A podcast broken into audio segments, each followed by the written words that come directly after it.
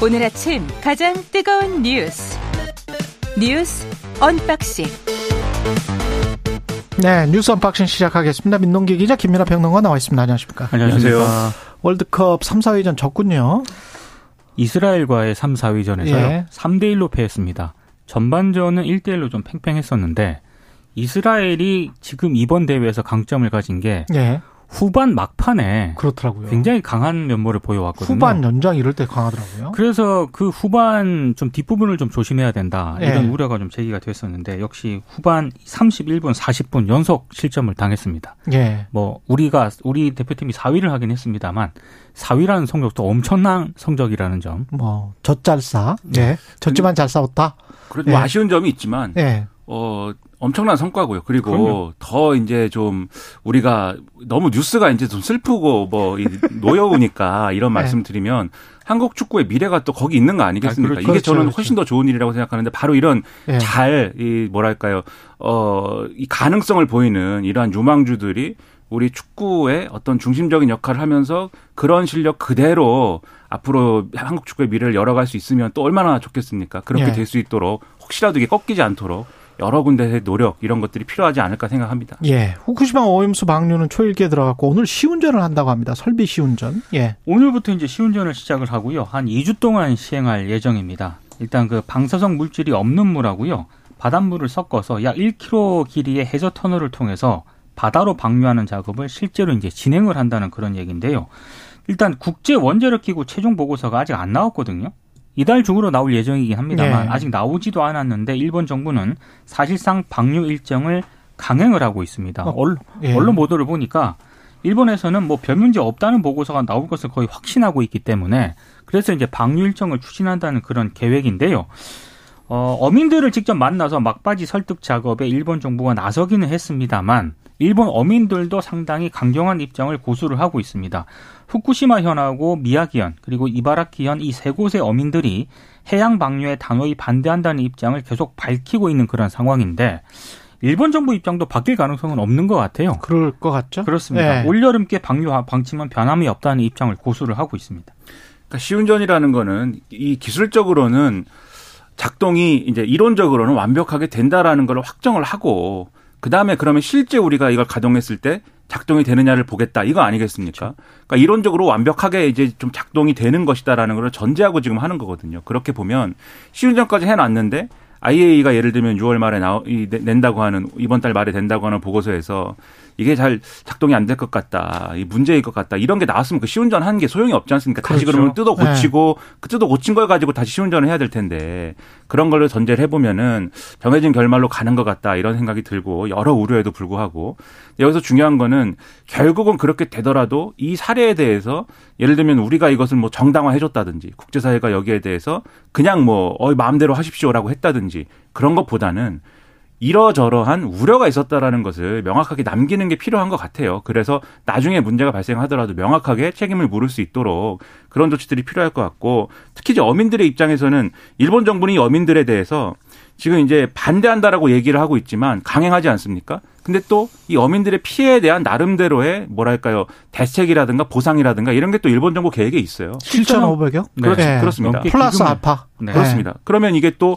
사실 어 이건 일본 정부가 하는 일에 대한 일본 어민의 피해니까 그런 거지만 음. 우리도 간접적인 이러한 어떤 영향이 있다고 하면은 우리 어민들에 대한 지원이라든가 이런 것들도 좀 좀 더 확대하고 좀 더 강화할 필요가 있지 않겠는가. 어차피 우리 정부도 이 뭐 그런 비판입니다만 일본이 방류하는 거에 대해서 특별히 지금 어, 반대하거나 가로막겠다든지 뭐 이런 입장은 아닌 거 아닙니까? 결론적으로는 뭐 과학적으로 이제 면밀히 검토하겠다라는 것이지만. 불쾌한 내색이라도 좀 했으면 좋겠어요. 그 영토 내에서 이, 이런 쓰레기나 이런 것들은 처리해야 되는 게 합리적이지 누가 봐도. 그러면 예. 일부 언론 보도를 좀 보니까요. 예. 정부 관계자 입장이 나오는데 대략 이렇습니다. 선제적 대책을 만약에 정부가 내놓게 되면 음. 오히려 그게 국민 불안으로 이어진다. 예, 이런 입장이 선제적 대책. 예. 그리고 이제 제주도라든가 이런 쪽에서는 당장 이제 당장 피해를 어민들이 입게 될 수 있잖아요. 그렇죠. 근데 제주도 관계자가 또 일부 언론과 뭐라고 인터뷰를 하냐면 사전에 만약을 대비해야 한다라는 입장을 전달을 했는데 정부는 아직 피해가 없지 않냐 이런 입장을 전해왔다라고 얘기를 하고 있습니다. 상당히 좀 소극적인 어떤 그런 대응책인 어. 것 같습니다. 그 계획이라도 있어야 되는 거 아니겠습니까? 유비무환이라고 했는데 뭐 지금 당장 어민들한테 뭐 현금을 뿌려라 이런 게 아니라 피해가 발생할 경우에 어떻게 한다. 그리고 여론 악화라는 건 이미 진행되고 있고 우려라는 건 커진 상황이기 때문에 예를 들면 일본 정부의 어민들에 대한 대책에 보면은 이 풍평 피해에 대한 그렇죠. 이 그렇죠. 조치라는 게 있어요. 풍평 피해라는 게 레푸테이션이죠. 네. 그렇죠. 우리말로 하면은 이제 이 평판에 대해서 예, 평판입니다. 평판. 그렇습니다. 예. 수산물 평판이 이제 안 좋아지는 거에 대한 대책을 즉 홍보 대책인 거 아니겠습니까? 이런 것들이 사실 필요한 것인데 지난번에 후쿠시마 사케 내놓은 것도 그것 때문에 그런 거잖아요. 맞습니다. 그렇죠. 그리고 G7 정상회담에서 예. 일본은 뭐 자기 나라 문제니까 그렇겠지만 이미 음. 그 사태가 이 후쿠시마 발전소 사태가 벌어져 벌어진 직후부터 먹어서 응원하자 이거 했거든요. 근데 네. 우리는 그렇게는 할 입장 아니지만 음. 어쨌든 이 수산물에 대해서 뭔가 홍보를 더 강화하고 우리 수산물 안전하다라든지 또 이 수산물들에 대한 또 이 질적 우수성이라든지 뭐 이런 거 할 수 있는 거 아닙니까? 그런 대책이라도 계획이라도 세워야 되는 것이지 언론에 이렇게 뒷다리 긁는 소리 하면 안 되지 않을까 이런 생각이 듭니다. 예. 그리고 싱하이밍 중국 대사 초치에 중국도 한국 대사를 맞불로 초치 초치라고 할 수 있습니까? 사실상 초치다. 사실상 초치다. 예. 평가가 예. 나오고 있습니다. 그러니까 음. 정재호 주중 한국 대사를 사실상 초치했는데요. 예. 어, 일단 단어는 어, 외젠이라는 단어를 썼습니다. 예. 이 외젠이라는 단어는 중국 외교부가 타국 외교관을 부르거나 별도의 장소에서 만나서 항의하는 것을 뜻하는 일종의 외교 용어입니다. 예. 근데 우리의 초치에 해당하는 단어는 자오젠이라는 단어인데요. 일단 이 단어는 쓰지는 않았습니다만 항의 내용을 보면은요. 거의 초치에 가깝다라는 그런 평가가 나오고 있는데 예. 정재호 주중 한국 대사를 불러서 중국 외교부, 외교부가 뭐라고 얘기를 했느냐? 아, 싱 대사가 한국 각계 인사들과 교류하는 것은 그의 업무다. 그리고 한국 측이 현재 한중 관계 문제점이 어디에 있는지를 되돌아보고 진지하게 대하기를 바란다. 이렇게 얘기를 했습니다. 뭐 우리 그럼 그 정재호 대사는 가만히 있었느냐? 예. 언론 보도를 보면 가만히 있지는 않았습니다.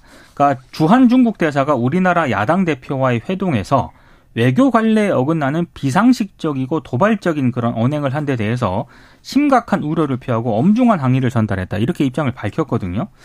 어, 뭐 다 아시겠지만 이 싱 대사 같은 경우에는 지난주 이재명 민주당 대표를 만난 자리에서 현재 한중 관계에 대해서 언급을 하면서요.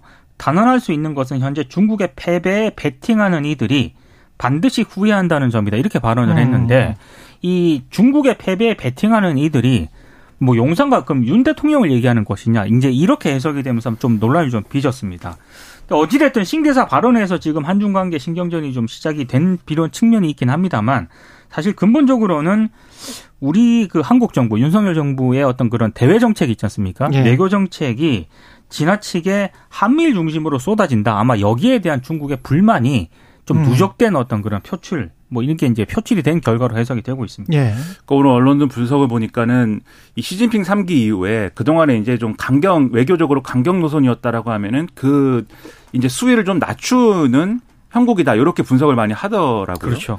그런데 이제 한국에 대해서는 지금 그렇지 않다. 굉장히 강하게 나오고 있다. 지난번에 LG 디스플레이 공장 가고 그럴 때 뭔가 좀 시그널 신호를 줬거든요. 우리 손을 좀 잡자, 다시 잡자, 뭐 이런 시진핑이 직접 갔었잖아요. 아, 그렇습니다. 예. 그 분석도 있고. 예.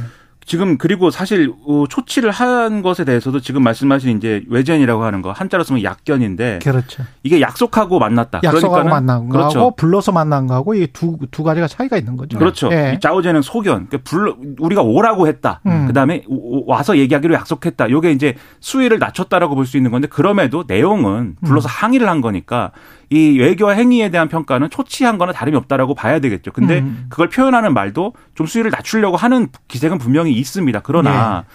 그러나 이게 결국은 충돌할 수밖에 없는 것이 제가 볼 때는 두 가지 문제가 있어요. 첫 번째는 우리 정부에 계속 말씀드립니다만 대중국 정책의 전략이 뭐냐에 있어서 이게 외교라는 게 결국은 그 해외에서도 보고 국내에서도 보는 양쪽에서 같이 보는 것이기 때문에 표면적으로 충돌하게 돼 있다면 그것을 걷어들이는 것이 쉽지 않습니다. 언제나. 그렇죠. 그래서 그런 명분을 주지 말고 빌미를 주지 않는 이러한 어떤 정책들을 가져오는 과정이 있었어야 되는데 우리가 늘 한 발 먼저 나간 것 같은 인상이었거든요. 그래서 그런 부분에 대해서 다시 한번 전략을 가다듬을 필요가 있다라는 게 첫 번째 생각이 들고 두 번째로 이 문제 직접적인 이 촉발된 게 이재명 대표가 이 관저 초청한데 가가지고 지금 이 발언 나오고 문제가 된 거잖아요. 그렇다고 하면 제가 볼 때는 이재명 대표 지금 판단에 뭔가 미스가 있다라는 생각이 들어요. 왜냐하면 이 싱하이밍이라는 사람이 굉장히 적극적으로 지금까지 행위를 해온 사람입니다. 그러니까 음. 이, 이 윤석열 대통령 후보 시절에 이제 사드 배치 이런 거 얘기할 때 아예 중앙일보에 기고를 해가지고 그걸 반박해 버리고 이랬잖아요. 음. 그러니까 굉장히 적극적으로 움직이고 의도를 가지고 움직이는 그러한 형태의 외교관인데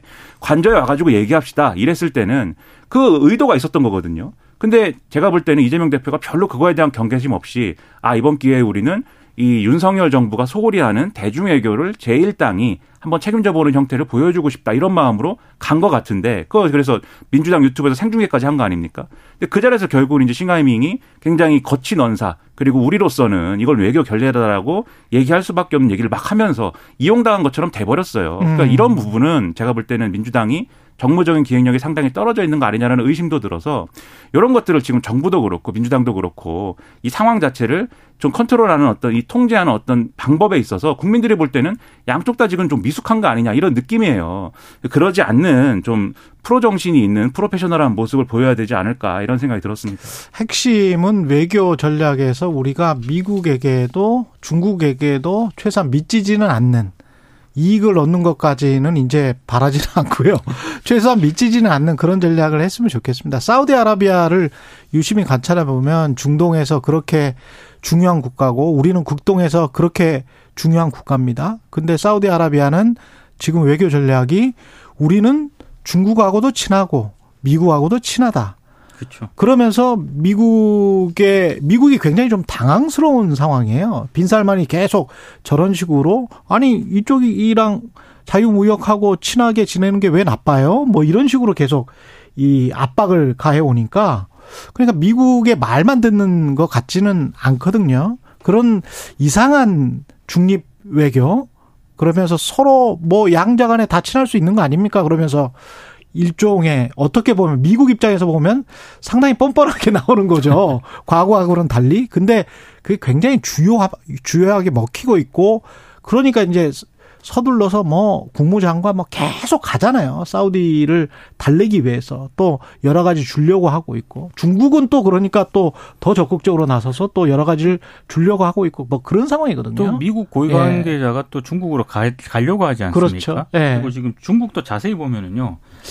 온건파를 주미대사로 발탁을 했고 네. 상당히 그 외교부 대변인도 강경한 발언을 이어왔었는데 교체를 해버렸어요. 아, 그러니까 이런 제스처를 보면 중국도 대단히 좀 유화적으로 지금 나오고 있는 그런 상황입니다. 근데 그렇죠. 유독 지금 한국 정부에 대해서만 음. 강경 노선을 좀 이어가고 있는 것. 한마디만 더 붙이면 미중은 뭔가 풀려고 하는 것 같은 낌새가 있는데 네. 양쪽 다 우리는 또 때려요. 그 미국도 중국에 대해서는 그렇게 유화적이면서 동맹국들에 대해서만 계속 이거 하지 마라 저거 하지 마라. 거지. 네. 예. 그러죠. 중국도 미국에 대해서는 그렇게 하면서 왜 우리를 앞에 내세우는 거예요. 맞아요. 그렇죠. 예, 본인들은 뒤로 물러나 있고. 그렇죠. 우린 뭡니까 도대체. 좀 예. 한국인으로서는 약간 화가 납니다. 그리고 이동관 대외 협력 특보의 아들 학폭 문제 이거는 당사자는 입장문을 냈고 그러나 또 민주당 쪽에서는 피해자가 4명이다 이렇게 이야기를 하고 있고요. 그러니까 아들 폭행 피해자로 지목된 그 이른바 피해자 가운데 한 명이요. 예. 언론사에 입장문을 보냈거든요. 그러니까 가해 학생이라고 불리는 친구 아마 이동관 특보의 아들인데 에, 사과를 받았다. 그리고 이미 1학년 1학기에 화해를 했다. 그런 상황이다. 그리고 어, 자신을 학폭 피해자로 간주하면서 조명하는 지금 언론 보도가 너무나도 큰 스트레스다. 그래서 자신을 피해자로 분류하지 말아주시길 바란다. 이제 이런 입장문을 냈습니다. 음. 아마 주말에 이게 많은 언론들이 보도를 했는데, 그때 강덕훈 민주당 의원 같은 경우에는 새로운 또 의혹을 제기를 했는데요. 어, 지금 뭐 피해자가 최소 4명이다. 그리고 학폭도 2년에 걸쳐 이루어졌다라고 주장을 했습니다. 어. 그러니까 이재명 아저 이동관 특보 같은 경우에는 아들이 어 굉장히 짧은 기간 동안 단순 학폭인 것처럼 입장문을 냈는데 그게 아니라 일단 강덕구 의원은 2011년 3월부터 전학 가기 전인 2012년 5월까지 학폭이 이루어졌다라고 주장을 했고요. 그리고 이동관 특보가 또 학교 선도위 위원회 결정으로 자녀에게 학기 중 전학 조치가 내려졌다라고 입장을 냈거든요. 예. 근데 이제 강덕구 의원은 선도위라고 하는 거는 열린 적도 없고 그리고 선도위가 내리는 징계에는 전학 조치라는 게 없다. 이건 명백한 허위다라고 지금 반박을 하고 있는 상황입니다. 음. 그러니까 이 학교 폭력 문제와 관련돼서는 이 피해자로 지목된 사람이 나는 피해자가 아니다. 이렇게 주장을 하니까 또 그건 예. 그것대로 뭐 어, 수용을 해야겠죠. 근데 지금 말씀대로 하면은 애초에 보도가 나올 때도 그랬습니다만 피해자는 한 명이 아니다. 그래서 뭐 세명 설도 있고 네명 설도 있고 지금 이제 강덕구 의원도 최소 네 명이라는 거니까 뭐 더 있을 수도 있고 뭐 이런 거겠죠. 그래서 아마도 피해자 한 명이 이렇게 입장을 언론에 전한 것 정도로는 뭐 이게 피해가 종결 이 피해 논란, 이 학교 폭력 논란이 종결됐다. 이렇게 말하기는 어려운 것 같고 그리고 사실 언론에 굉장히 적극적으로 지금 이 피해자가 대응을 한 것인데 피해자로 낙인 찍히지 않게 도와달라 뭐 이런 문구에 대해서는 전 약간 좀 의문은 있습니다. 음. 어, 피해자 낙인이라는 게 어떤 거지? 그리고 뭐 실질적으로 지금 뭐 실명이 나오거나 뭐 이런 것도 아니고 가해자 낙인, 그러니까 이동관 가해자 낙인이 낙인이죠. 피해자는 그 이동관 특보의 아들이 가해자 낙인 찍는 거는 내가 내가 볼 때는 잘못됐다 이런 얘기는 할 수 있겠는데 음. 그래서 이런 어법이나 이런 것들도 약간 이상하다 싶기는 해요. 근데 그렇다고 해서 뭐 피해자가 아니라는데 저희들이 뭐 당신 피해자 맞는데 왜 아니라고 그렇죠. 그래 이렇게 할 수는 없는 그렇죠. 것이고 음.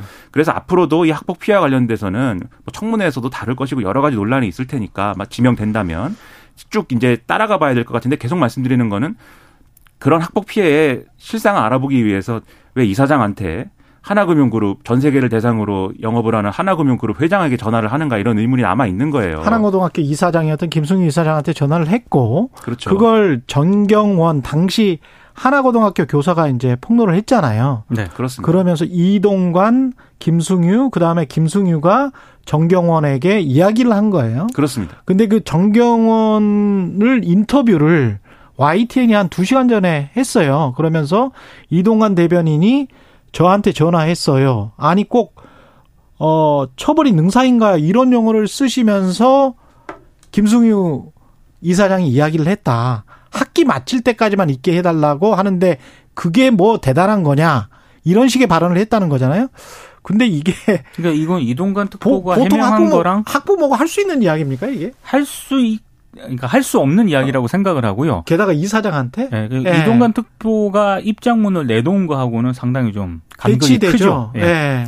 그러니까 이게 그냥 담임 교사한테 전화를 해서 자기 아들을 감쌌다라고 하는 거면 그거는 있을 수 있는 일입니다. 여기서 있을 수 있다는 게 정당하다는 게 아니에요.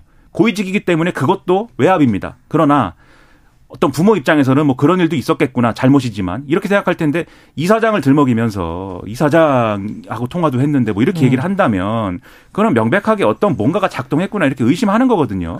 그러니까 이런 문제에 대해서 해명하기 바라고 더 근데 이 학폭 문제와 더불어서 중요한 게 이동관 특보가 과연 방통위원장으로서의 어울리는 적성과 어떤 소질을 갖고 있느냐 이 문제 같아요. 제가 볼 때는 이 학폭 문제만큼이나 그 중요한 게 문제에 관해서는 꾸준히 제가 말씀을 드려야 될 것 같아요. 그 나온 아까 저 오프닝에서 국가정보원 문건이랄지 어 대통령실 청와대 과거 청와대 문건이랄지 뭐 이런 것들을 보면 좀 납득하기 힘든 단어들도 많고 이게 거의 공산당 수준 아닌가 사고 방식이 또 어제 뭐. 오늘 보도를 보면 예. 과거 그거 유튜브에 출연해서 그렇죠.